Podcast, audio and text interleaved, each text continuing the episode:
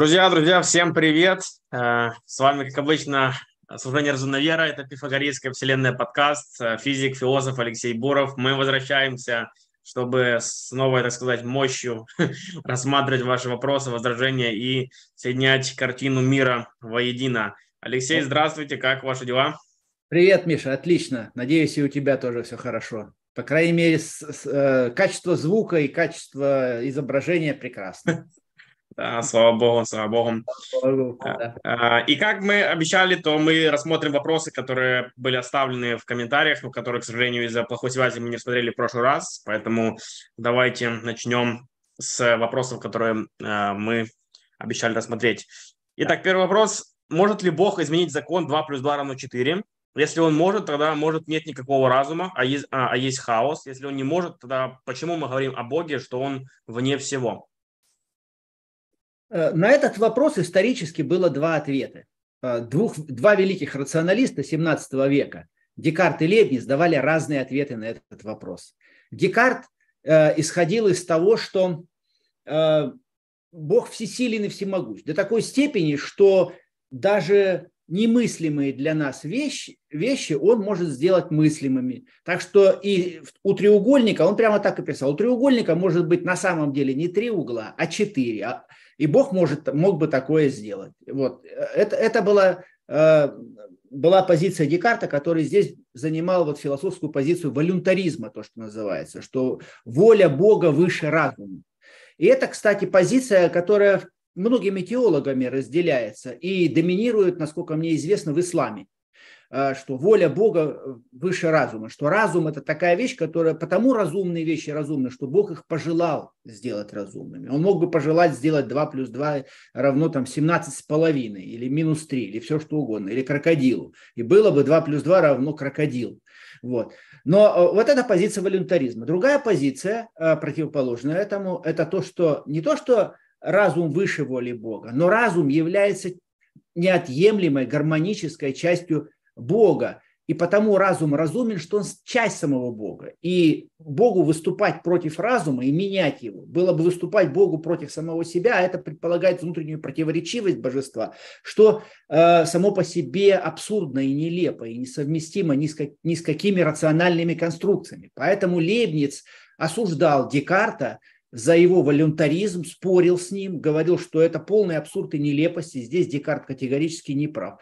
А, ну вот поэтому э, я думаю, что здесь прав Лейбниц, что Декарт здесь действительно перебрал по части всемогущества. Вообще есть парадоксы всемогущества. Да? Может ли Бог создать такой камень, который он не мог бы поднять и так далее. Само понятие всемогущества, как мы его, так сказать, легковесно часто, легкомысленно используем в языке в нашем, оно э, легко становится противоречивым. Оно, поэтому со всемогуществом надо обходиться осторожно, надо оно становится противоречивым, поэтому неадекватным даже не Богу, а любому рациональному подходу, потому что рациональный подход требует внутренней непротиворечивого инструментария. Если вы пользуетесь внутренним противоречивым инструментарием, то вы можете доказать абсолютно все, что угодно. То есть сам разум рушится, и сами, сами пути разумного постижения реальности а, становятся нам недоступными, если мы в разум пускаем противоречия. А противоречие может закрадываться незаметно для нас. В этом опасность противоречия. Так вот, понятие э, всемогущества, оно чревато противоречиями вот как, что демонстрировал уже, это, кстати, схоластический парадокс, это схоласты его придумали, средневековые, это времен Фомы Аквинского, там, 13 век или 14, такого сорта, нет, даже не 14, 13, по-моему, 12 век. То есть это было понято уже очень давно. А, поэтому я думаю, здесь прав Лебниц, который говорит, что разум вот со всеми его ограниченностями, со всеми его возможностями и со всей его силой, а, он является частью Бога. Бог больше, чем разум. Но разум – это неотъемлемая часть Бога, и поэтому предполагать, что Бог может ставить вопрос, может ли Бог нарушить разум, это вопрос такого же сорта, как может ли Бог поднять камень, сотворить камень, который он не мог бы поднять. То есть бессмысленный вопрос. Uh-huh. Я думаю, это наиболее когерентный ответ, который давал Лейбниц. А Декарт здесь эм, допустил ну, вот, вот ту ошибку, на которую, которую я пытался продемонстрировать. Спасибо. Я думаю, возможно, этот вопрос также предполагал, что если законы математики там, или разум, они неизменны, то почему мы говорим о том, что, например, законы математики элегантно устроены, ведь они же тогда неизменны, то как Бог мог бы, например, сделать их неэлегантными, что-то в этом роде? А дело в том, что э, когда мы говорим об элегантных законах, мы говорим о математических структурах, которые выделяет наш ум и которые математики только изучают. В принципе, существует бесконечное количество не, абсолютно неэлегантных, громоздких, кошмарных математических формул. Но математика идет путями элегантности, наша человеческая математика. И чудо состоит в том, что физические законы открываются на этих путях. Физические законы математически элегантны. В этом состоит чудо. А формулы бывают всякие. Теперь дальше, какие есть ли формулы, излюбленные Богом? Вот, какие-то математические конструкты, излюбленные Богом. Ну вот по законам нашей Вселенной мы можем заключить, что Недаром заложены такие красивые, математически элегантные, изящные, симметричные, перекликающиеся интересным образом друг с другом математические принципы, отражающие их формулы, что, очевидно, они отражают то, что Богу они понравились, они были прекрасны в глазах Бога. Поэтому некоторые выдающиеся мыслители, основоположники физики, например, эм, Дирак, э, Поль Дирак, говорил, что Бог является математикой. Все, все выглядит так, говорил Дирак, он аккуратнее выразился, все выглядит так, весь мир выглядит, мир выглядит так, как будто бы его творец яв, является великим, потрясающим математиком. То есть, иными словами, математики своей математической интуицией следуют путям, тем путям, которые Господь сам в начале веков, в начале творения в предвечный миг, так сказать, когда он замышлял этот мир, а, он заложил, избрал эти, эти математические структуры как логический математический каркас этой Вселенной. Вселенная больше, чем математика, но математика составляет некоторый каркас. Она своего рода скелет этого мира. Вот так я бы ответил на этот вопрос. Угу. Я так понимаю, это можно отнести да, частично критики Сабине Хосенфельдер, что она как бы отрицает это чудо, говоря о том, что на самом деле идти за этим чудом не обязательно, так как, так как в этом и был успех науки, что люди шли за этим чудом. Да, то есть раз уж ты э, вспомнил Сабину Хасельфельдер, я обратил внимание там в комментариях, некоторые уже истомились наш слушатель услышать, скажите все-таки про Сабину Хассенфельдер. Ну, мне кажется, ее значение чрезвычайно раздуто, но раз уж есть такое желание, то я скажу, кто такая Сабина Хассенфельдер и в чем состоят ее основные идеи, в чем, в чем она э, ошибается категорически. Значит. Вот, э, Сабина Хассенфельдер – это известный блогер, научный, физический, очень успешный, у нее огромное число посетителей, э, она поднимает разные вопросы науки, техники, вот и э, издала две книжки. Одна книжка называется «Потерявшиеся в математике», «Lost in Math», а вторая книжка вышла более свежая, сейчас я не вспомню ее название. Ну вот Э, она, весь, кроме того прочего, является весьма успешным физиком. У нее большое число статей в хороших журналах, рейтинговых. То есть ее научный рейтинг, э, ну, я сказал бы, на уровне весьма приличного такого вот ученого, весьма успешного. Но открытий законов природы за ней не числится никаких. То есть вот надо разделять. В науке есть два рода деятельности. Э, один род деятельности – это открытие новых законов, да то ли неизвестных фундаментальных законов. И это редкое явление. И всякий человек, мы знаем всех людей, э, их немного, э, приложивших свои силы э, и причастных открытию новых фундаментальных законов. Ну вот, скажем, там, Галилей, Кеплер, Ньютон, Фарадей, Максвелл, Планк, Эйнштейн, Пуанкаре, Эйнштейн, Давид Гильберт, Фейнман, вот, эм, Вайнберг. Вот, вот люди высшего ранга научного. Это люди, которые, я не всех перечислил, но, э, так грубо говоря, наверное, половину, еще примерно половину вполне можно добавить мы к этому списку. Вот. Э, но э, это, это самый высший ранг науки, это ранг открытия фундаментальных законов. И мой тезис, и не только мой, состоит, э, так дело обстояло на самом деле, так сказать, вот, что все великие открытия физики, открытия фундаментальных законов совершались на путях поиска математической красоты. Значит, вот это факт. Теперь Сабина Хасенфельдер а, с какого-то времени, примерно, наверное, уже лет 5-6, она, э, может быть, раньше, я не знаю, но, по крайней мере, 5-6 лет назад вышла ее книжка «Потерявшаяся в математике». Она сделала такой тезис, выставила такой тезис, что вот давно уже не было фундаментальных физических открытий. Экспериментальные подтверждения были, но теоретических открытий, каких-то новых каких-то идей, которые бы э, вошли в науку, не было уже давно. Вот. Их, наверное, Э, ну, последняя великая идея физическая, которая была подтверждена сравнительно недавно, вошла уже там полвека тому назад. Это идея бозона Хиггса.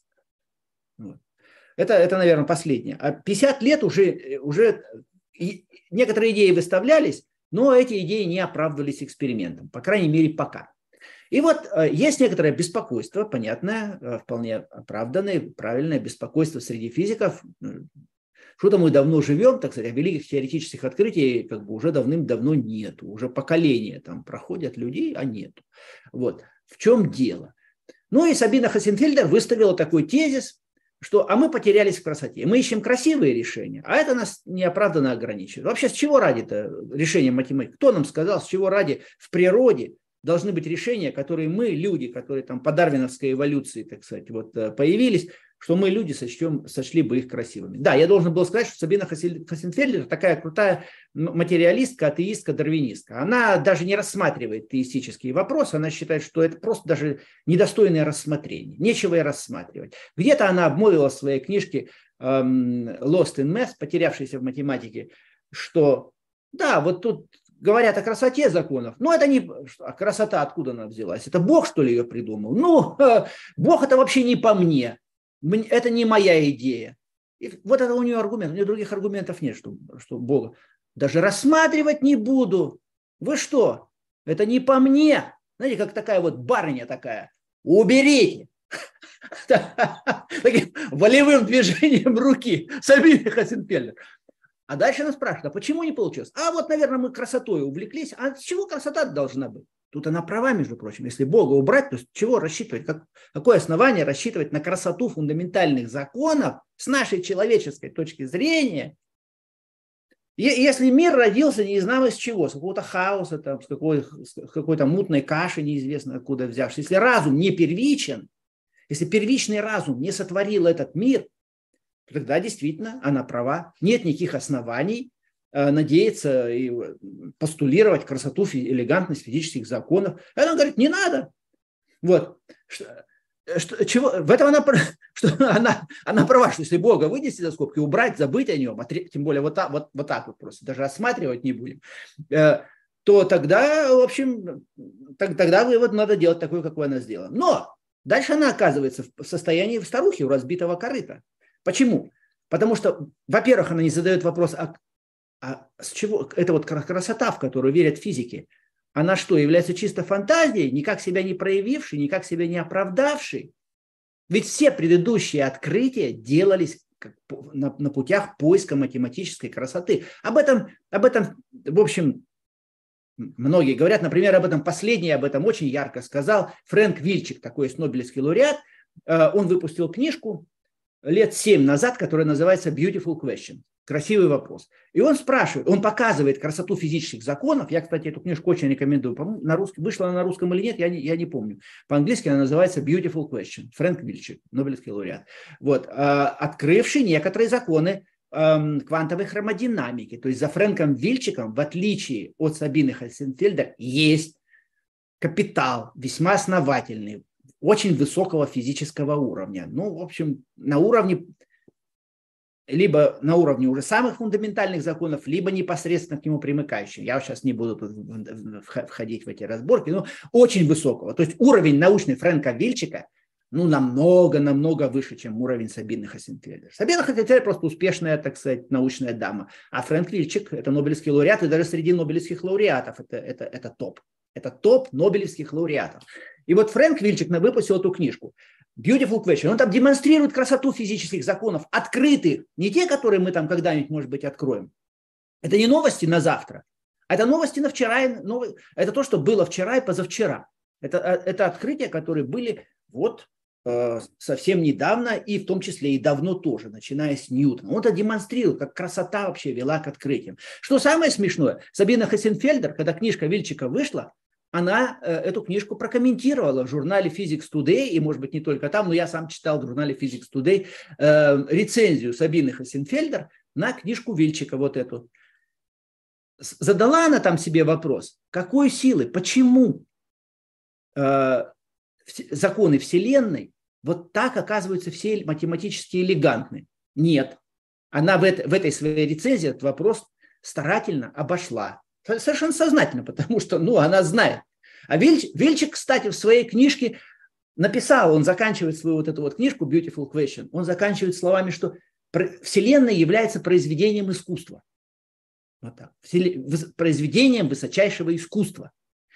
Но он не за, прямо не задает вопрос, есть ли у этого произведения искусства автор. Ну, вроде как, если это произведение искусства, то у произведения искусства должен быть автор. Либо это не произведение искусства, а что-то другое. Но Вильчик точки над «и» не любит вот такие точки над «и» расставлять. Он, он, кстати, получил Темплтоновскую премию. Я думаю, вот за эту книжку он ее получил. По-моему, год или два назад он получил Темплтоновскую премию, Фрэнк Вильчик. Вот. Польский американец, а, так скажу еще. Вот. Да, значит, Сабина не задает этот вопрос. Но тогда надо и знать, а как, если поиски красоты есть глупость какая-то, ни на чем не оправданная вещь, то почему эта стратегия так блистательно реализовалась в прошлом? Она и реализовалась. Без нее не было бы ничего. Это раз. А второе, если даже забыть прошлое, а взять вашу программу на будущее, то вы оказываетесь в саду бесконечно расходя, бесконечного числа тропок. Формулы тогда можно писать самые разные. И тогда как вообще даже, даже гипотезу хоть какую-то сформулировать на основе, которую можно было бы хоть проверять на каких-то физических установках, у нас нет никакой возможности, у нас нет никакой селективности, потому что математических формул можно написать бесконечное множество, если не ограничиваться. Это ограничение красотой, симметрией, элегантностью, оно очень жесткое на самом деле. Очень жесткое. Поэтому это, оно, оно и работало. Оно не сто процентов жесткое, не то, что так, ага, я буду верить в красоту, ну, значит, ответ такой новое уравнение, я сразу закон открою. Нет, не так, не так. Неопределенности, трудности открытия, вариантности, э, возможности совершения ошибок, ложных гипотез, это все остается. Но пространство поиска сужается радикальнейшим образом. Так что уда- становится возможным, возможными физические открытия. Теперь, если мы сядем в машину Сабины Хасенфельдер, где, откуда выброшен этот двигатель красоты, то, то куда эта машина поедет? У нее двигателя нет. Перед ней бесконечное количество дорог, неизвестно, куда ехать. Это, это второе возражение Сабини Хасенфельдер. Третье возражение Сабини Хасенфельдер. Какова будет ценность открытий новых великих физических открытий, фундаментальных законов? Е, если они, во-первых, уже настолько далеки, чтобы говорить о практической нужде о том, что это нам поможет решить там экологические, медицинские вопросы, а просто даже нелепо, потому что они очень далеки. Ну, Хиггс-бозон открыли, это что? Открытие имеет какое-то технологическое значение? Может, через тысячу лет и будет иметь, и то я даже, и даже в этом я сомневаюсь. У нас те технологические, экологические, медицинские проблемы разнообразные, которые есть, они решаются на том уровне, который был достигнут в физике уже сто лет назад и даже больше. Вот. Ну, не, не нужно дальше идти для прагматических таких утилитарных целей не надо изучать раннюю Вселенную и не надо идти на размеры 10 минус 20 метра. Вот не надо туда идти. Там, это нам не поможет. Это единственное основание, кстати. А ради чего надо идти изучать раннюю Вселенную, изучать, искать там физические законы. Физические законы на размере 10 минус 20 метра. Ценность какая? Восхищение красотой космическое религиозное чувство, о котором говорил Эйнштейн, амор де интеллектуалис, восхищение красотой Бога, причастие божественной красоте. То есть красота, вера в красоту составляла и со, до сих пор ценность, главную ценность, мотиватор, ценностный мотиватор, он эстетический всегда был, он никогда и раньше не был утилитарным, а, великих физических открытий. Утилитарный это на уровне Эдисона, вот, на уровне эм, Уатта, там утилитарные были цели. Паровой двигатель сделать, паровоз, там, э, электричество использовать, там, Тесла. Но это, это, это, это другое. Даже у этих людей, на самом деле, космическое религиозное чувство, если мы повнимательнее их поизучаем, и у них оно было. Но там заведомо существовало вот на уровне изобретателей, таких э, предпринимателей, при всем уважении к ним, у них в основном утилитарные все-таки, или спортивный интерес, утилитарный интерес. А вот на уровне самом высоком спортивный интерес там тоже был. Конечно, он всегда есть, он пронизывает всю человеческую деятельность. Но спортивный интерес может быть там, где, где ценность уже присутствует. И вот ценность – это красота, а, открываем. Если мы не будем верить в красоту, у, у фундаментальных новых открытий нет красоты, поверим Сабине Хасенфельда, нет красоты у них. Нет у них утилитарной ценности. Ну зачем они нам нужны тогда, скажите на милость? Зачем будем тратить миллиарды долларов? И, и лучшие люди будут тратить свои жизни на то, что, может быть, удастся что-то открыть. Займемся тогда утилитарными вещами. То есть тогда на самом деле, если поверить Сабине, Сама мотивация рубится под корень фундаментальной науки. Ее просто не будет. Туда никто не пойдет из талантливых молодых людей. Зачем дойти искать какие-то безобразные формулы? Ну, кому они нужны? Человек стремится к красоте, ему это стремление к красоте дано человеку Богом. Это или природа уж, если хотите. Но это нам врожденный инстинкт. Мы стремимся к красоте. Именно это стремление всегда было главным мотиватором великих научных открытий. Выключите этот двигатель, уберите этот бензин, но все, машина не поедет. Она поедет туда, где бензин есть. На утилитарные открытия, на всякие полезности, на медицину, на экологию, на технологии, полезные нам. На, на это бензин есть. А на открытие там то, что 10 минут 20, просто бензина не будет. То есть вот такая выдающаяся глупость, которую сказала Сабина Хасенфельдер, что только люди совсем не сведущие, в чем состоит на самом деле фундаментальная наука, что ее двигало, и что она демонстрирует, какой у нее мотиватор, могут повторять вслед за ней или зачарованы этой глупостью. Бывает даже, что не глупые люди, но повторяют глупостью в силу какой-то странной возможности быть зачарованными глупостью. Ну, одна из возможностей зачарованными, что это атеизм. И в этом смысле, я еще раз скажу, Сабина Хастенфельдер права, что если атеизм взять на вооружение, то, то фундаментальную физику надо закрывать. Это последовательная позиция. Вот в последовательности Сабине Хастенфельдер не откажешь. Но в уме все-таки до какой-то степени приходится отказать, потому что она не видит, что фунда... вот этого вывода, что фундаментальной физике придет конец она в ней занята, она вроде бы является вот таким научным блогером, она вроде бы старается фундаментальную физику придать ей ценность, а вот тут она ее рубит под корень. И этого она не видит, и в этом ее слепота. Ну, не знаю, я слишком, может быть, много времени посвятил этой среди. этой, ладно, не буду больше говорить плохих слов о ней. В общем, этой научной даме атеистической. Э, но один комплимент, одного комплимента она заслуживает, да, я этот комплимент дал уже точно исчерпывающе ответили на этот вопрос. И интересная мысль, друзья, да, что вот атеизм – это равно отрицание фундаментальной физики. Такое я еще, э, ну, я слышал, но я думаю, многие не слышали такой мысли, хотя она следует из того, что вот Алексей объяснял на всех этих подкастах, то есть стоит задуматься. Э, опять же, я вспоминаю ту цитату, кажется, Банка, да, кто сказал, что такой поверхностный ум, он приходит к атеизму, но более глубокое исследование науки, оно приходит к Богу, возвращается к Богу. По-моему, это Фрэнсис Бэкон. А, или Бэкон, да. Mm. Кто-то из них. А, хорошо, еще несколько вопросов. А, если простота законов априори маловероятная в отношении множества сложных законов, не говорит ли это о том, что принцип экономии в науке имеет источник в пифагорейской вере? Принцип экономии. Тут мне не очень понятно, что значит принцип экономии. Но... Возможно, принцип простоты, я не знаю, может быть, принцип, это... Про, принцип простоты. А, то есть, ну вот то, что я рассказывал, э, не, не на, даже не на предыдущей нашей встрече, а еще той, которая была до нее, что пифагорейская вера, собственно, благодаря, благодаря этой вере в красоту, симметрии, вот элегантность законов, от, и то, что то, что эта красота, она божественна, понимание ее как, как причастие божеству в его замысле о мире, вот это и было основным мотиватором, основным двигателем фундаментального познания, и фундаментальное познание благодаря этому и реализовалось а, в огромной степени.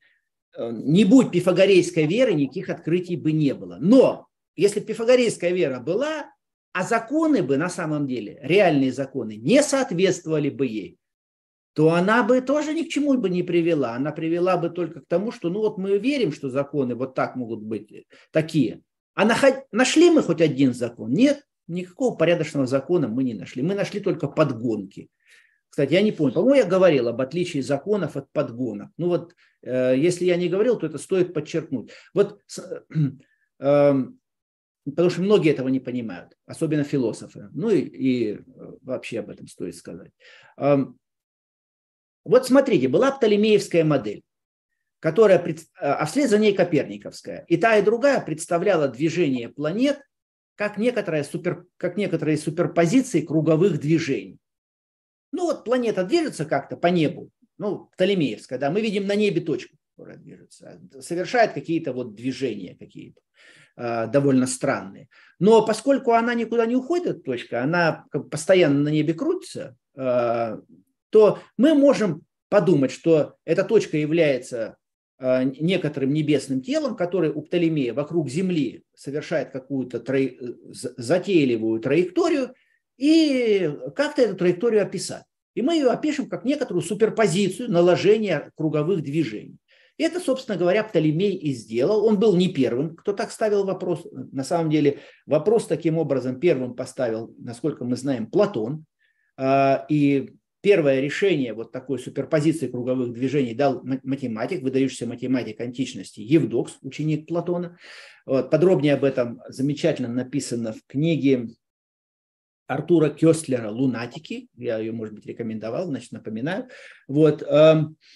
И Аптолемей просто довел это, вот, вот, вот эту идею математическую, представление траектории планеты как суперпозицию круговых движений, э, не, некоторого небесного тела планеты вокруг Земли, он ее довел до некоторого блеска. Вот. И так это все и шло замечательным образом. Значит, что это такое было? Вот это мы, вот Птолемейское решение э, мы называем вот такого рода решения физических задач, мы физики называем подгонками. Э, то есть Птолемей не знал, почему, и не ставил даже вопроса, почему планеты вообще движутся, есть ли какие-то, так сказать, вот принципы, которые определяют. Он просто говорит, нам известны траектории планет, давайте мы просто опишем их.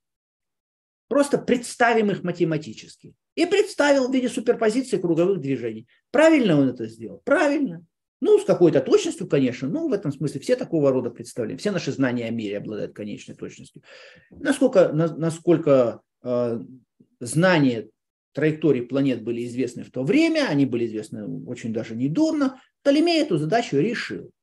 Вот. Теперь, если, например, надо, когда позже траектории планет лучше уже уточнялись, то Птолемеевские решения тоже надо было корректировать. И где-то там надо было добавить еще, может быть, один круг. Двух кругов уже не хватало. Эти круги, кстати, назывались э, эпициклы и дифференты, но для нас это не важно сейчас. Просто круги.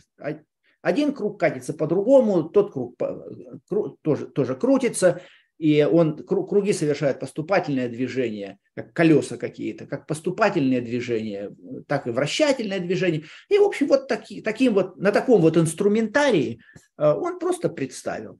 Правильно, замечательно, но это не был закон, потому что, э, ну, например, отсюда никак не следовало, вот он представил планеты, а никак не было ясно, а есть еще какие-то другие планеты. Можно ли вот, глядя на эти круги, сказать, что, например, помимо наблюдаемых планет есть еще какая-то?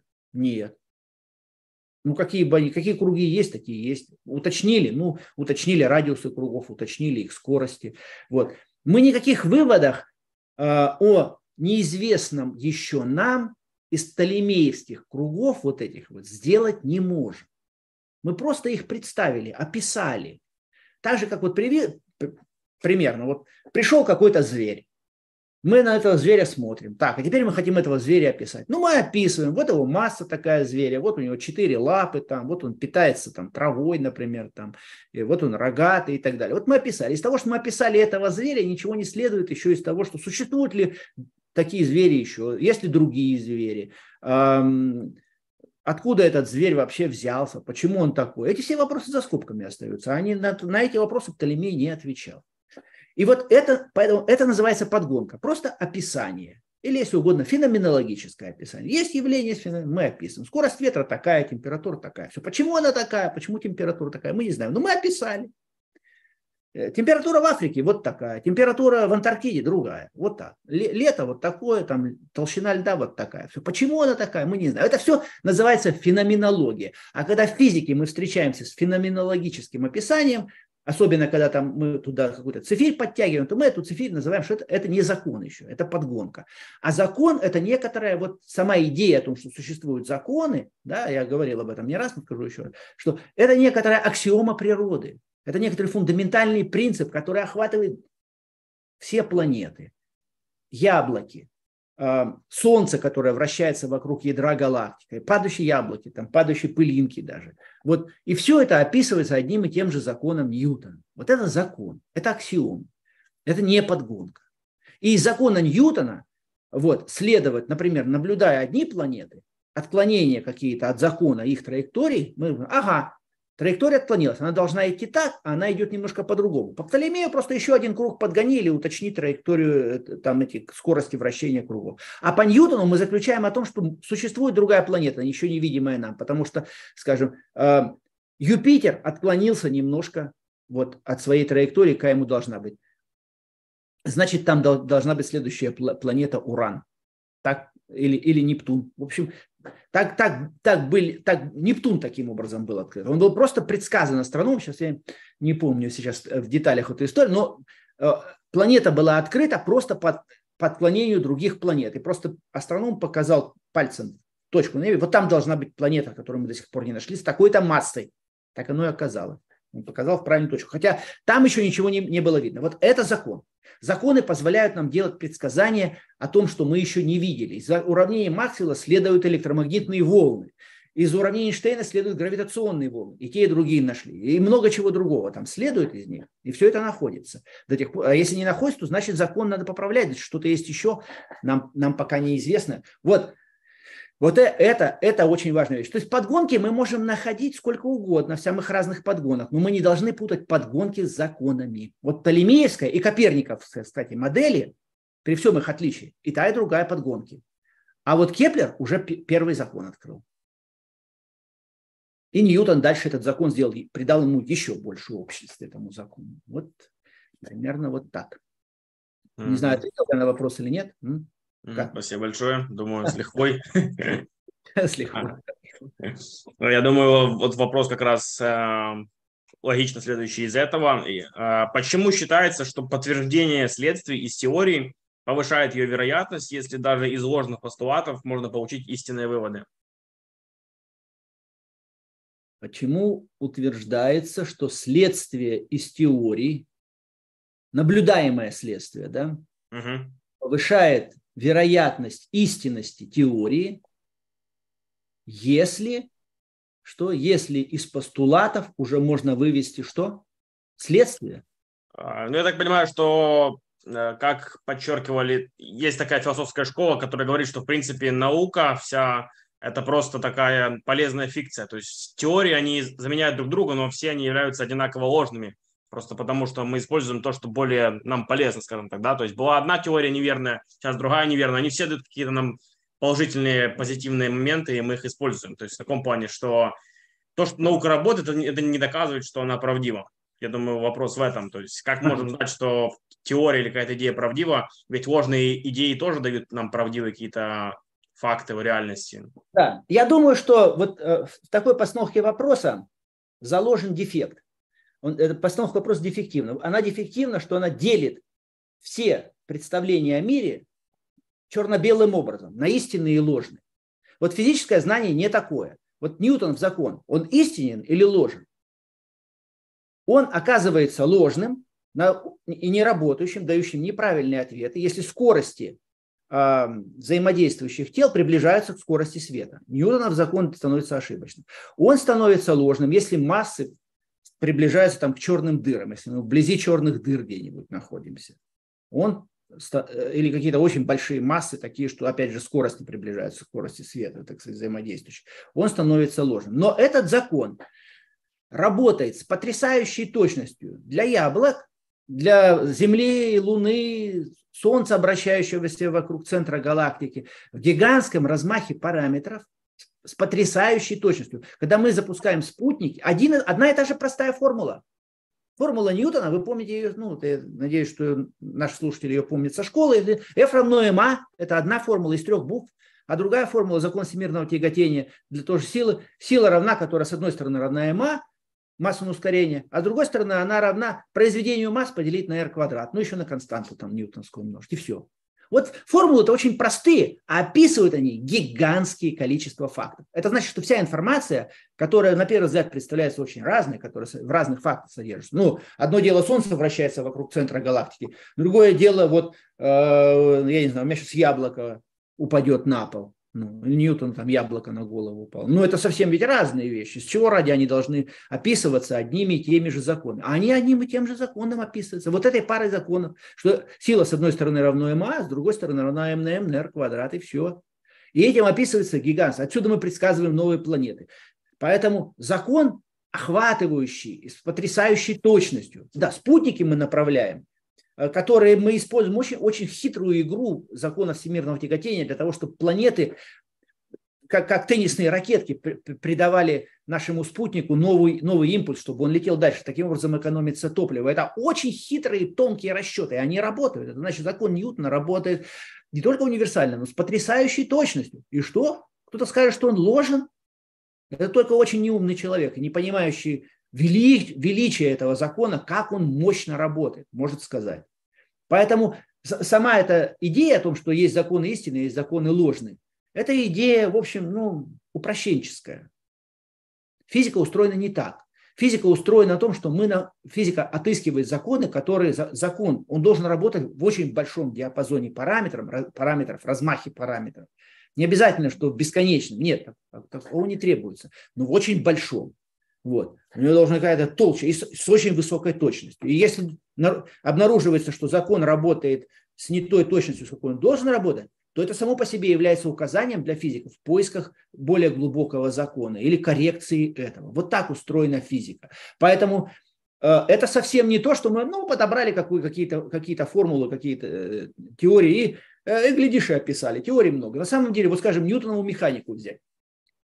Существует несколько эквивалентных формулировок ньютоновой механики. Не бесконечно, никакие попало формулы годятся, несколько. Вот есть та формулировка, которую дал Ньютон, и которая на самом деле, ну, которая, как скажем, во многом имплицитно содержалась в книге Ньютона, э, в принципе, ну, которую реально развили великие механики, математики 18 эм, века, Эйлер прежде всего. Э, Эйлер, Лагранж, Лаплас, ну вот Главная, главная заслуга была Эйлера.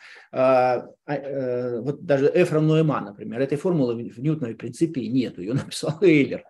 Вот, э, вот ту, ту форму, которая была придана, придана, которую мы изучали в школе. Вот если, скажем так, школьная, наша школьная формулировка Ньютоновой механики. Есть формулировка Ньютоновой механики на основе принципа, э, на основе гамильтоновых принципов Гамильтона, канонических переменных. Это э, ирландский э, математик XIX века Гамильтон. И есть принцип наименьшего действия, который тоже Гамильтон вложился, но не только он, Эйлер, а на самом деле ведет начало от Лейбница. Э, это еще, одна, еще один способ формулировки ньютоновой механики. Разные способы, разные математические аппараты, но они математически эквивалентны. Из одного из них можно вывести любой другой. Это разные способы посмотреть на одно и то же здание. Вы можете в какой-то дворец, какой-то очень сложный лабиринт, вы можете входить через разные двери. Но, в общем-то, и, и описание вашего лабиринта, и путешествие по лабиринту будет разным. Но лабиринт один и тот же. И в этом смысле вот та математическая структура, которая отвечает ньютоновой механике или классической механике, она одна, но она допускает несколько эквивалентных, интересных, красивых, Одна полезнее в одних случаях, другая эффективнее в других случаях. Описаний. Есть разные двери, несколько дверей, отнюдь не бесконечное количество дверей, через которые можно входить, которые получались выдающимися математиками. Каждая дверь, открытие каждой двери было большим открытием и имело длинные серьезные последствия для дальнейшего развития науки. Вот так дело обстоит. То есть не так, что мы какими-то формулами, какими-то формулами подгонки можно делать, то не совсем любыми, но много. Подгонок это большая, большой произвол. Подгонками можно, да. Но закон это не подгонка, это подлинная вещь. Подлинная вещь, которую мы открываем, мы его не придумываем. И когда мы пытаемся придумать что-то неадекватное, оно не работает. Мы сразу видим, ну не работает. Не описывает. Описывает очень плохо. Там размах параметр никакой. Там на порядок величины изменил параметр, уже совсем все в разнос пошло. Уже совсем не работает. То есть на самом деле законы открываются, законы подлинные, они объективны. Но они объективны в том смысле, что они эм, конформны природе. Их конформность природы соответствие э, объективным формам природы, она есть. Ее надо находить. Она уникальна. Только для этого закона. Поправь там в, Ньютон, законе Ньютона, напиши вместо r квадрат r куб или r, r в степени 2,5. Ну, другие будут траектории, это не будет работать. Попробуйте другую формулу для силы написать в законе всемирного тяготения. Будет она соответствовать движениям, там, падениям яблок, планет вокруг э, Солнца, Солнце вокруг галактики. Нет, только двойка и больше ничего. Ну, там кто-то скажет, может, одна тысячная, даже одну тысячную, даже две целых одна тысячная не сработает. Уже современная точность, э, закон Ньютона настолько точен, что даже вот две целых одна тысячную, тысячную добавь, и скажет, нет, это противоречит наблюдениям. Два. Два с какой-то очень высокой точностью. Mm. Вот так. Интересно. Спасибо большое. Угу. Верно ли, что нет никаких причинно-следственных связей на уровне мельчайших частиц квантовой механики? Если это так, то каким образом это сочетается с теорией, которую вы отстаиваете? Уверен ли я, что нет? Еще раз, еще раз, Миш, прочитай. Я не очень... верно, ли, верно ли, что нет никаких причинно-следственных связей на уровне мельчайших частиц квантовой механики? И если это так, то каким образом это сочетается с теорией, которую вы отстаиваете? Ну, разве ну, что ж, нет причинно-следственных связей между элементарными частицами квантовой механики? Полно их может быть причинно-следственных связей между ними. Например, э, у меня распался нейтрон, распался на протон, электрон и нейтрино. И они полетели в разные стороны. А я зарегистрировал только электрон.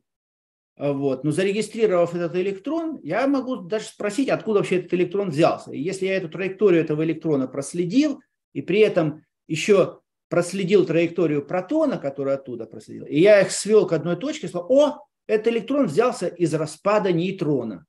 Распад нейтрона породил этот, э, породил этот электрон и породил этот протон. И вот причинно-следственная связь, пожалуйста. Мы постоянно описываем опыт наш физически, в терминах причинно-следственных связей. Но э, с другой стороны, термины причина и следствие э, в фундаментальных законах природы нету. Нет, нет, нет вот, вот скажем, Ньютонова механика, я даже вот опять я адресуюсь к очень простой, простой физике, которую ну, все проходили в школе. F равно ma или F равно m на m на r квадрат. Вот две формулы. Вот. Тут есть какие-нибудь слова о причинах, о следствиях? Нет, просто формулы. Бери эти формулы и считай. И если будешь правильно считать, то получишь правильный ответ. То есть причина и следствие – это не, некий язык понимания нами нашего опыта. И в опыте нашем мы используем в том числе, если это физический научный опыт, мы используем в том числе и формулы. Но опыт – это больше, чем формулы. Это то, что вот мы начальные условия создали, мы тут подвели где-то там воду, вот э, здесь подвели электричество, а потом почему-то у нас что-то не работает. Вот у меня есть установка вакуумная, а вакуума у меня там почему-то нет, вакуум плохой. Я спрашиваю, в чем дело? Вроде бы насосы работают, все.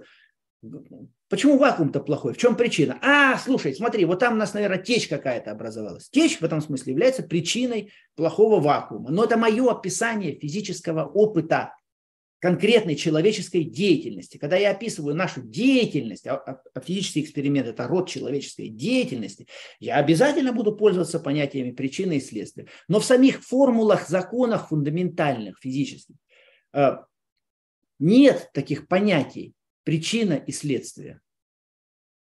Формула просто. Вот я смотрю, f равно m на m на r квадрат. Где там какая причина, какая следствие? Они там не нужны. Я, конечно, могу туда их тоже при, приписать. И я где-то в какой-то интерпретации опыта я это и припишу. Ну вот как, например, я объяснил распад нейтрона. Да? Формула, которая описывает распад нейтрона, она, она, она физическая формула, она основана на фундаментальных законах э, слабого сильного взаимодействия.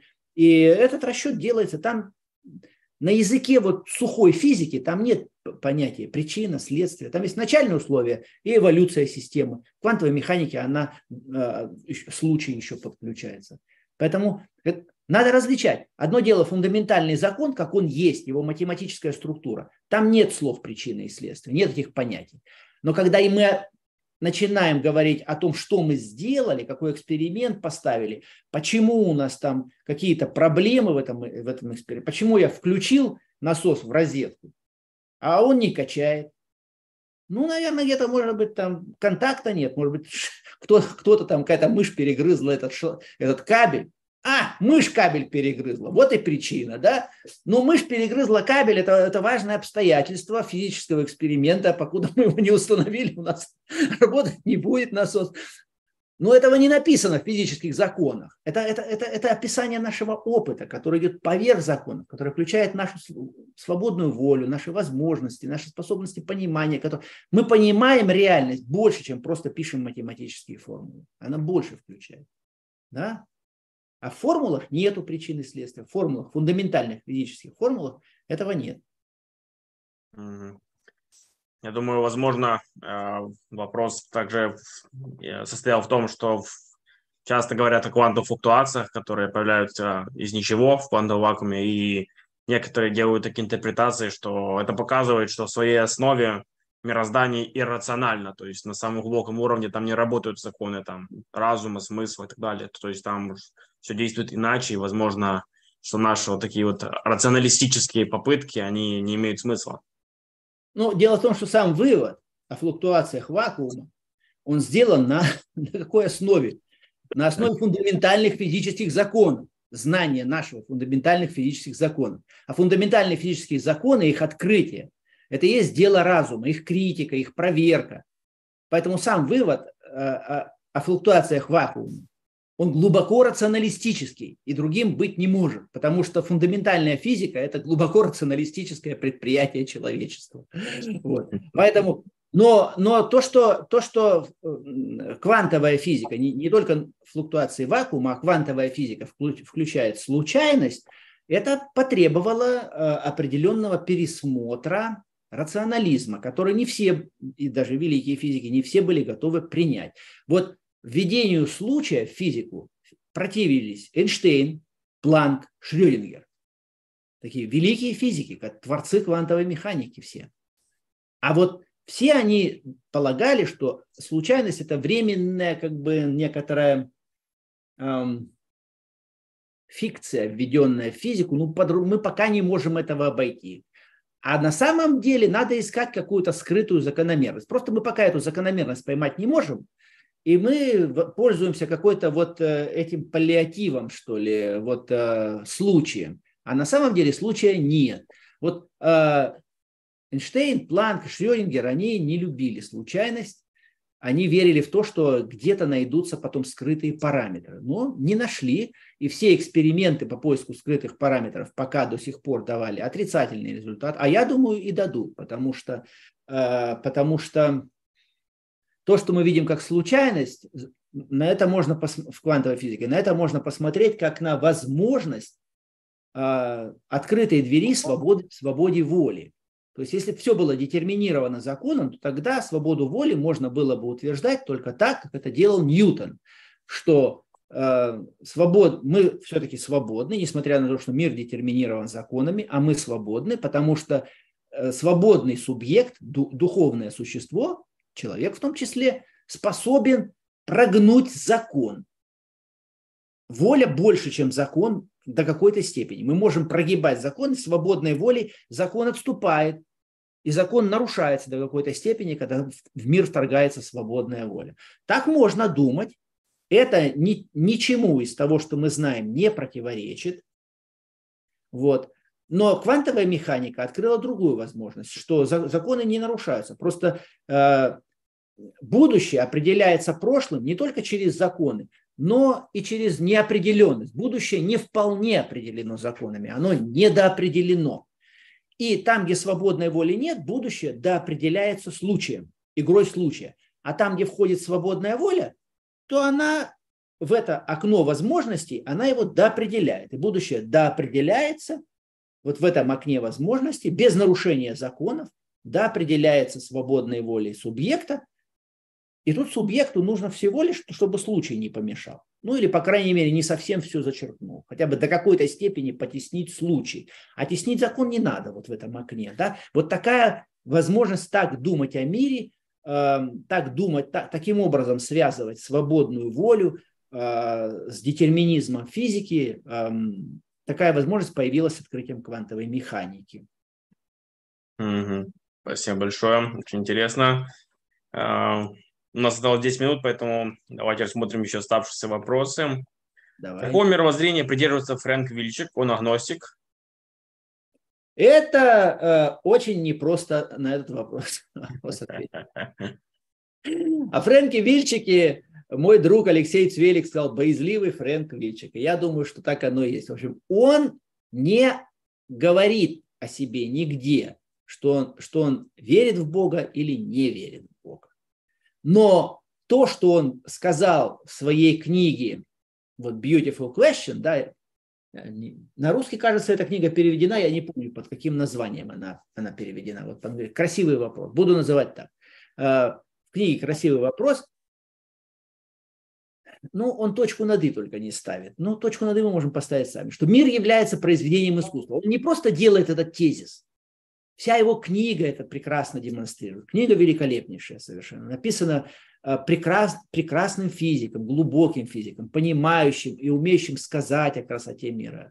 Это одна из моих любимых книг вот, о физике, о красоте, о красоте законов. Вот, кстати, те, те, те из вас, кто хотел бы узнать лучше, она написана на прекрасном научно-популярном языке. Вот, то есть она требует школьного какого-то понимания физики. И, и даже это вам, так сказать, Вильчик напомнит. Вот. Поэтому, ну, а дальше, где он там внутри себя останавливается? Говорит ли он себе сам, ну, если произвед... что если Вселенная есть произведение искусства, то значит у нее есть автор. Значит, Бог, по крайней мере, есть. Может быть, он не совсем так, таков, как верили мои добрые родители, добрые Э, католики польские, приехавшие в Америку. А, может быть, он немножко другой, но, но э, есть создатель, есть автор у этого произведения искусства, конечно же. Иначе, иначе какой смысл говорить о том, что произведение искусства, а если у него нет автора? То это какой-то нонсенс.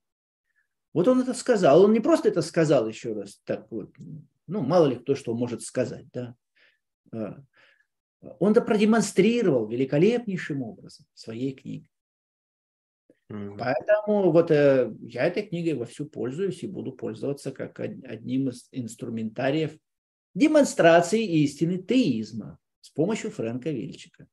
А где уж там внутри своей души Фрэнк Вильчик останавливается перед Господом, на каком расстоянии, об этом он нам прямо не говорит, ну и не будем же выдумывать ничего. Но спасибо ему за эту книгу. Я ему очень благодарен. Я очень, очень, очень как бы, ну, испытываю к нему добрые чувства симпатии и благодарности за эту книгу. Это прекрасная книга. Угу. Да, я смотрю сейчас в Википедии, она переведена на русский, называется «Красота физики, постигая устройство природы». О, ну вот. такое длинное название, да. Beautiful question, да. То есть, поэтому, кому интересно, красота физики, ага. Вильчик. Да, спасибо, Миш, да, вот хорошо. Угу. Что вы думаете об идее поэтического натурализма Шона Кэрролла? Насколько я понимаю, даже признавая натурализм, он может думать, что Вселенная пифагорейская на фундаментальном уровне. А, да, есть такой э, атеистический, наверное, это один из самых известных, ну, может быть, теперь уже после Сабины Хасенфельда, а, атеистических проповедников среди больших заметных ученых, ну, Шон Карл повыше научным рангом, чем Сабина Хасенфельдер, по-моему, ну, не важно. И у него много такого. Да, поэтический натурализм, так он обозначил свою позицию. Ну, а, опять-таки, слова можно увязывать разные. Вопрос в том, увязывается ли а, красота мира а, с верой в натурализм. Вот если натурализм истин, что такое натурализм? Это значит, законы упали неизвестно откуда. Вообще мы не делаем никаких предположений. Мы не говорим даже, откуда законы взялись, и не, и не ставим вопросы, не хотим, так сказать. Откуда-то, неизвестно откуда. Значит, разум тогда не первичен. Да, вот по крайней мере это. С этим спорит а, Шон Кэрролл, что с первичностью разума. Ну, собственно, это и есть. А, вот, он, и если разум не первичен, то тогда что мы ищем? Тогда каким образом законы оказываются столь разумны? Они ведь потрясающе разумны, да? А, с этого, э, этим, кстати, о разумности законов. Обычно говорят о тонкой настройке. Очень много книг написано о тонкой настройке. Вот, кстати, вот, наверное, одна из самых первых книг о тонкой настройке – это вот это вот. А, на русский не переведена. Это Берроу и Типлер, это называется Anthropic Cosmological Principle, антропный космологический принцип. И здесь то, что физические константы физических законов, они таковы, что если их чуть-чуть сдвинь, то не будет не только э, жизни, простой химии не будет, молекул не будет. Все частицы во Вселенной будут подобны бильярдным шарикам, сталкивающимся друг с другом и отскакивающих друг от друга, и все. То есть Вселенная была бы абсолютно бесплодна, даже еще раз подчеркну, на уровне химии. Атомов бы не было, атоматеки нашей, любимой таблицы Менделеева, не было бы. Стоит чуть-чуть сдвинуть. Вот на 10, на одну промилле сдвинь, на две промилле сдвинь отношение массы протона и нейтрона, которые очень близки, но нейтрон чуть потяжелее. Сдвинь на парочку промиль в ту или в другую сторону. Не будет химии в обоих случаях. Хоть в одну сторону, хоть в другую. По разным причинам, но не будет. Поэтому фундаментальные константы настроены очень и очень тонко, одна в отношении другой. И э, благодаря этому существуют все те сложнейшие и сложнейшие иерархии бытия, которые мы наблюдаем. Вот я тут заодно скажу об этих все-таки иерархиях бытия, потому что меньше всего я говорил о тонкой настройке и об антропном принципе. Вот э, смотрите, вся физика задана 25 константами фундаментальными, безразмерными. Все. 25. В стандартной модели 24, еще у Вселенной есть дополнительная константа космологическая постоянная. Все, больше нет. 25. 25 параметрами и структура законов определенная. И вот при заданной структуре законов 25 безразмерных параметров задают всю, в том числе, таблицу Менделеева. Вот в этих 25 параметрах что-нибудь немножко подвинь, не будет таблицы Менделеева. А, соответственно, уже не будет у нас этого базового конструктора, из которого все построено. А дальше смотрите, есть таблица Менделеева, но ведь этим же дело не окончено. Что такое таблица Менделеева? Это, грубо говоря, 100, 100 элементов конструктора Лего разных. Всего 100. Ну, их каждый, каждого элемента по много, там атомов много во Вселенной, но э, типов, типов этих вот э, э, типов элементов, видов элементов, вот всего 100. Из этих 100 атомов примерно половина, верхняя половина таблицы Менделеева используется в биологии. Вот. Нижняя половина не очень используется. Там урана, например, нет в живых существах. Не, не требуется нам для жизни уран. И даже титан, по-моему, не требуется. Вот. Это уже такие достаточно, титан достаточно тяжелый, уран совсем уже тяжелый. Но верхняя половина вся нужна. И если бы не было хотя бы как, какого-то из этих элементов, то жизнь бы не получилась. Не, не хватило бы чего-то. Нам нужны эти э, микроэлементы все. Мы там железа там не хватает, да, там вот с кровью что-то не того человека. У него мало там железа, ему нужно там не железо, не кусок железа погрызть, но, но принять какие-то таблетки или какие, какие-то овощи, какие-то продукты питания, в которых это железо в необходимом усваиваемом виде есть. Вот. И вот все так устроено. То есть, смотрите, Следующий уровень сложности после атома и ну, простейших неорганических молекул типа воды. Следующий уровень сложности – это клетка. Гигантский разрыв. Клетка это, это, это, это, она более сложна, если ее вот на атомы как бы разложить, она, это более сложная вещь, чем, скажем, завод по производству современных самолетов. Это более сложная вещь. Очень-очень сложная вещь, там очень разные элементы. И поэтому для обеспечения этой всей согласованной сложности, работы всей этой фабрики, одна клетка, даже самая простая, прокариот, уже, уже сложнее, чем фабрика по производству современных самолетов, самых хитрых. Вот. А для нее требуются все атомы. Дальше есть уровень клеток. Но этим дело ведь не заканчивается. Следующим за, уров... за уровнем клеток разнообразных, которых уже очень много, Молекул уже очень много самых разных, да, но особенно если учесть органические молекулы, длинные. Но и клеток существует, я не знаю, сколько клеток разных существует на Земле. На, наверное, их существует миллионы, я думаю, разных видов клеток. В основном это одноклеточные существа, но их много. Ну, пусть 100 тысяч, не знаю. Много. Вот. А дальше есть э, многоклеточные существа, целые оркес, оркестры клеток. Вот наш, наше собственное тело, оно состоит из какого-то, я не помню сейчас, ну вот, очень, даже не важно, гигантского количества клеток, но клеток. У, у всех клеток нашего тела генетическая э, наследственность одна и та же, ведь они получились из одной и той же зиготы, из одной и той же оплодотворенной яйцеклетки, ее делением. То есть генная информация, заложенная от родителей пришедшая, она у всех наших клеток одна и та же. Но клетки удивительным образом при одном и том же генотипе, они сумели организовать сложнейший оркестр самых разных типов клеток. Там сердца, печени, крови, эм, волос, кожи, там, роговицы глаза и так далее. Сколько, сколько типов вообще клеток? А генетический аппарат один. Разнообразие гигантское. Но даже этим ведь дело не исчерпывается в этом оркестре нашего тела. Ведь в нашем теле на самом деле существует помимо наших собственных клеток, получившихся из, из деления первоначальной нашей зиготы, так сказать, которая образовалась в материнской утробе, а, образ... существует много больше по числу, раз в 10, по-моему, больше клеток, так называемые микробиоты, или более старое название микрофлора. Это всевозможные микробактерии, которые живут с нами э, в симбиозе и которые являются непосредственно очень важными участниками жизни, без которых мы или болели бы, если их нам немножко не хватает, если сильно не хватает, то мы просто не могли бы жить. То есть в процессе жизнеобеспечения человека играют роль не только его собственные клетки, которые тоже обладают гигантским разнообразием, оркестрированным разнообразием. Это же не просто так, то в лес, то по дрова. Это очень оркестрировано все.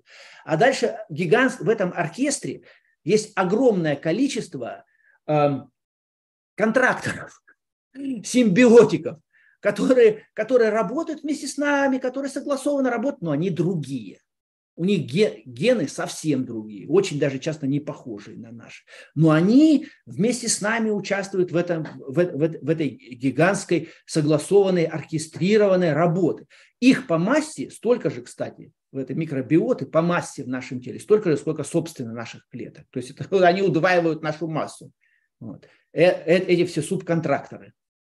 Вот. А по генетическому разнообразию их в сто раз больше, чем наше генетическое разнообразие.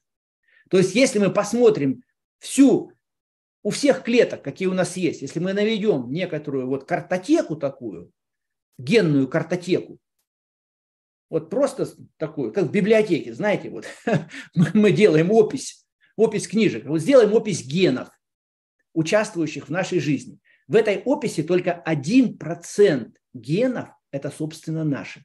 А 99% это гены субконтракторов. То есть по генетическому разнообразию вообще мы это не вполне мы, даже скорее не мы, чем мы.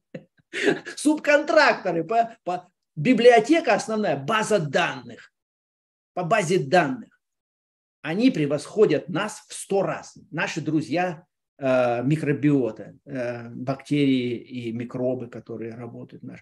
И вот этот гигантский весь оркестр, а дальше я беру экологию, всю экологию Земли, которая завязана, да, без которой тоже мы не проживем. И вот этот весь гигантский, невообразимой сложности оркестр управляется 20, стал возможен благодаря правильному, точному выбору всего лишь 25 констант. Это абсолютно немыслимая вещь для человека. Мы, это непостижимое чудо. Это не просто чудо, это такое чудо, которое, которое как только вы начинаете его осознавать, вы просто выпадаете в осадок. Ничего и близко в нашей деятельности нет. Для того, чтобы сравнить с тем, что умеем делать мы на сегодня. Вот. Искусственный интеллект – это, наверное, вершина прогресса на сегодня. Искусственный интеллект, что это такое? Вот некоторая сложная система, которая, э, компьютерная программа, которая позволяет отвечать на самые там разные вопросы. Э, от, от, э, от классиков литературы до, до там, я не знаю, философии, музыки, сочинять стихи, делать картины и так далее. Вот, на, на, наверное, наиболее продвинутый GPT. Сколько в GPT свободных параметров? 100 миллиардов. 100 миллиардов. По сложности GPT намного уступает жизни. Для того, чтобы он работал, для того, чтобы он был полезен, выполнял те функции, сравнительно слабенькие по сравнению с теми функциями, которые выполняет жизнь на Земле. Сравнительно слабенькие. Потребовалось нам 100 миллиардов, 100 миллиардов параметров. То есть это миллиард это 10 в 9, 100 миллиардов 10 в 11. Единица с 11 нулями свободных параметров у GPT-4. А вот для того, чтобы жизнь была на Земле возможной, той силе, которую эту жизнь обеспечила, потребовалось 25 свободных параметров. 25. Там 25, а тут 100 миллиардов. Вот сравнивай. Вот это и есть элегантность физических законов. Элегант. Спрашивается, а почему Бог так себя ограничил в числе свободных параметров? Всего 25, что? Зачем, зачем он на себя наложил такие серьезные ограничения? Но если бы их было не 25, а, а значительно больше, то законы природы мы не смогли бы открыть. Они были бы очень сложными. Вот только потому, что этих, закон, что этих констант так мало, свободных, и они входят, добавок ко всему, очень простые структуры, простые в сравнении с тем, какими они могли бы быть. С, даже я не говорю в сравнении с GPT-4, там монстрообразные. Ну, любую программу возьмите, которую мы пишем, она много сложнее. Все физические законы, константы, все они э, умещаются на одной четверти странички нормальным ученическим почерком. Вот. А зачем Бог это сделал? Ну, у нас есть только один ответ. Он, он хотел, чтобы, мы, чтобы законы были не просто, чтобы они работали, а, но то, чтобы они были еще и познаваемыми для тех разумных существ, которые со временем в этой вселенной появятся. То есть, как минимум, нас, может быть, не только нас. Вот. То есть это величайшее чудо. Это законы природы, это такое чудо, которое нам на самом деле непостижимо по своей исключительной сложности. Теперь я возвращаюсь к тому же самому Шону Кэрроллу. Шон Кэрролл говорит, что э, первичность разума можно не допускать, а я просто поэт. Но я скажу, я просто болтун. Потому что вот такая сложность, я встречаюсь с потрясающей элегантностью, сложностью, согласованностью, этого мира, который включает в себя и антропность, я вот сейчас описал, что это такое, да, и познаваемость одновременно, 25 константами это все сделано. Мы близко к этому нигде не подходим. Это настолько превосходящий нас разум, что мы даже не начали еще, мы только нам только краешек чудотворения начинает открываться. И даже тот краешек, который открывается, он уже человек, который не замылил глаза, который не, не хочет всеми правдами и неправдами Бога отрицать, а который все-таки хочет понять, а что мы наблюдаем. Он приводит с ней, приходит с неизбежностью о высшем разуме, конечно. Но если вы, я вот открою, возьму любую книжку, любую книжку возьму, нормально написано, я ее прочитал. Если мне кто-то скажет, что это просто книжка получилась случайным набрасыванием букв, что скорее, что не надо даже и предполагать, что этой книге был разумный автор. Ну, я это могу счесть только либо за, за какой-то прикол, за троллинг, либо, если это не прикол, не троллинг, ну, не знаю, за какую-то глупость. Ну, вот это вот и есть. А я, скажет, поэт. Ну, болтать можно все, что угодно.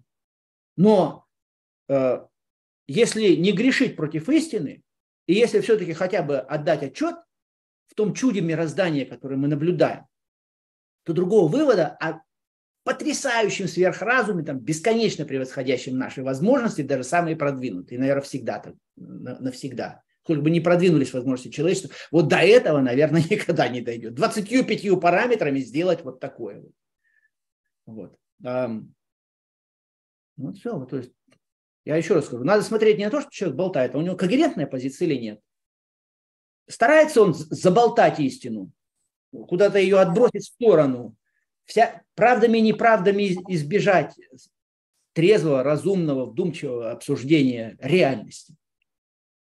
Или это просто пропагандист, болтун, так сказать, человек, который хочет избежать неприятного для него вывода. Почему он неприятен, это его дело. Ну, так это не редкость.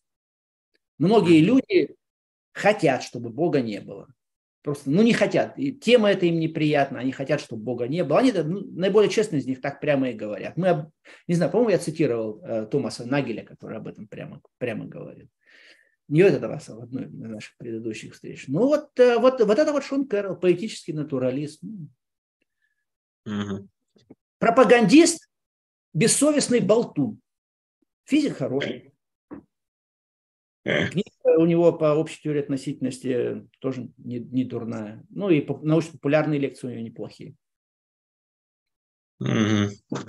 Хорошо, у нас уже нет времени. Спасибо большое, Алексей. Я думаю, это был очень насыщенный подкаст. Рассмотрели да, много разных вопросов, разных авторов. Так что, друзья... Ну, в следующий раз, Миш, мы все-таки тогда э, может быть, еще раз поговорим о выводах. Может быть, еще, друзья, э, мы, может быть, я подозреваю, что, может быть, мы по-прежнему не на все вопросы ответили. Вот, эм, поэтому наша следующая встреча, ее план будет зависеть от того, э, будут ли еще вопросы. Если, так что вы можете прямо вопросы ставить даже в Фейсбуке, э, у меня, у Миши, на YouTube-канале. Не робейте, мы, вот как вы можете заметить, мы приветствуем все вопросы, мы не, не благодарны вам за, за, за любые вопросы. Глупых вопросов не существует. Глупо не задавать вопрос. Вот по отношению к вопросам есть только одна глупая позиция. Э, стесняться, робеть э, или, или, или просто спать. Вот. ну, может, последний вывод. Последняя ситуация не такая плохая. В конце концов, когда надо и поспать. Ну, может, не лучший, не лучший способ спать, слушая лекцию. Вот. Э, так что присылайте любые вопросы, и если у нас будут к следующему разу еще наберется хороший пучок вопросов, то мы продолжим, пообсуждаем вопросы. А если нет, ну, тогда мы там ближе к делу решим, о чем мы поговорим. Либо мы еще раз подведем итоги физики, а, а если мы их уже и подвели, то а, вот мы о чем в следующий раз. Мы, вот мы о чем еще не поговорили, Миша. Мультиверсии. Вот есть еще гипотеза мультиверса как объяснение. Может быть, мы об этом еще поговорим в следующий раз. Хорошо, друзья, оставляйте ваши вопросы в чате, в комментариях, и мы обязательно их рассмотрим. Спасибо, Алексей, за эту встречу, и пусть Бог вас благословит. Присоединяюсь. Спасибо, Миша. Благослови вас Бог, друзья. До свидания. С Богом.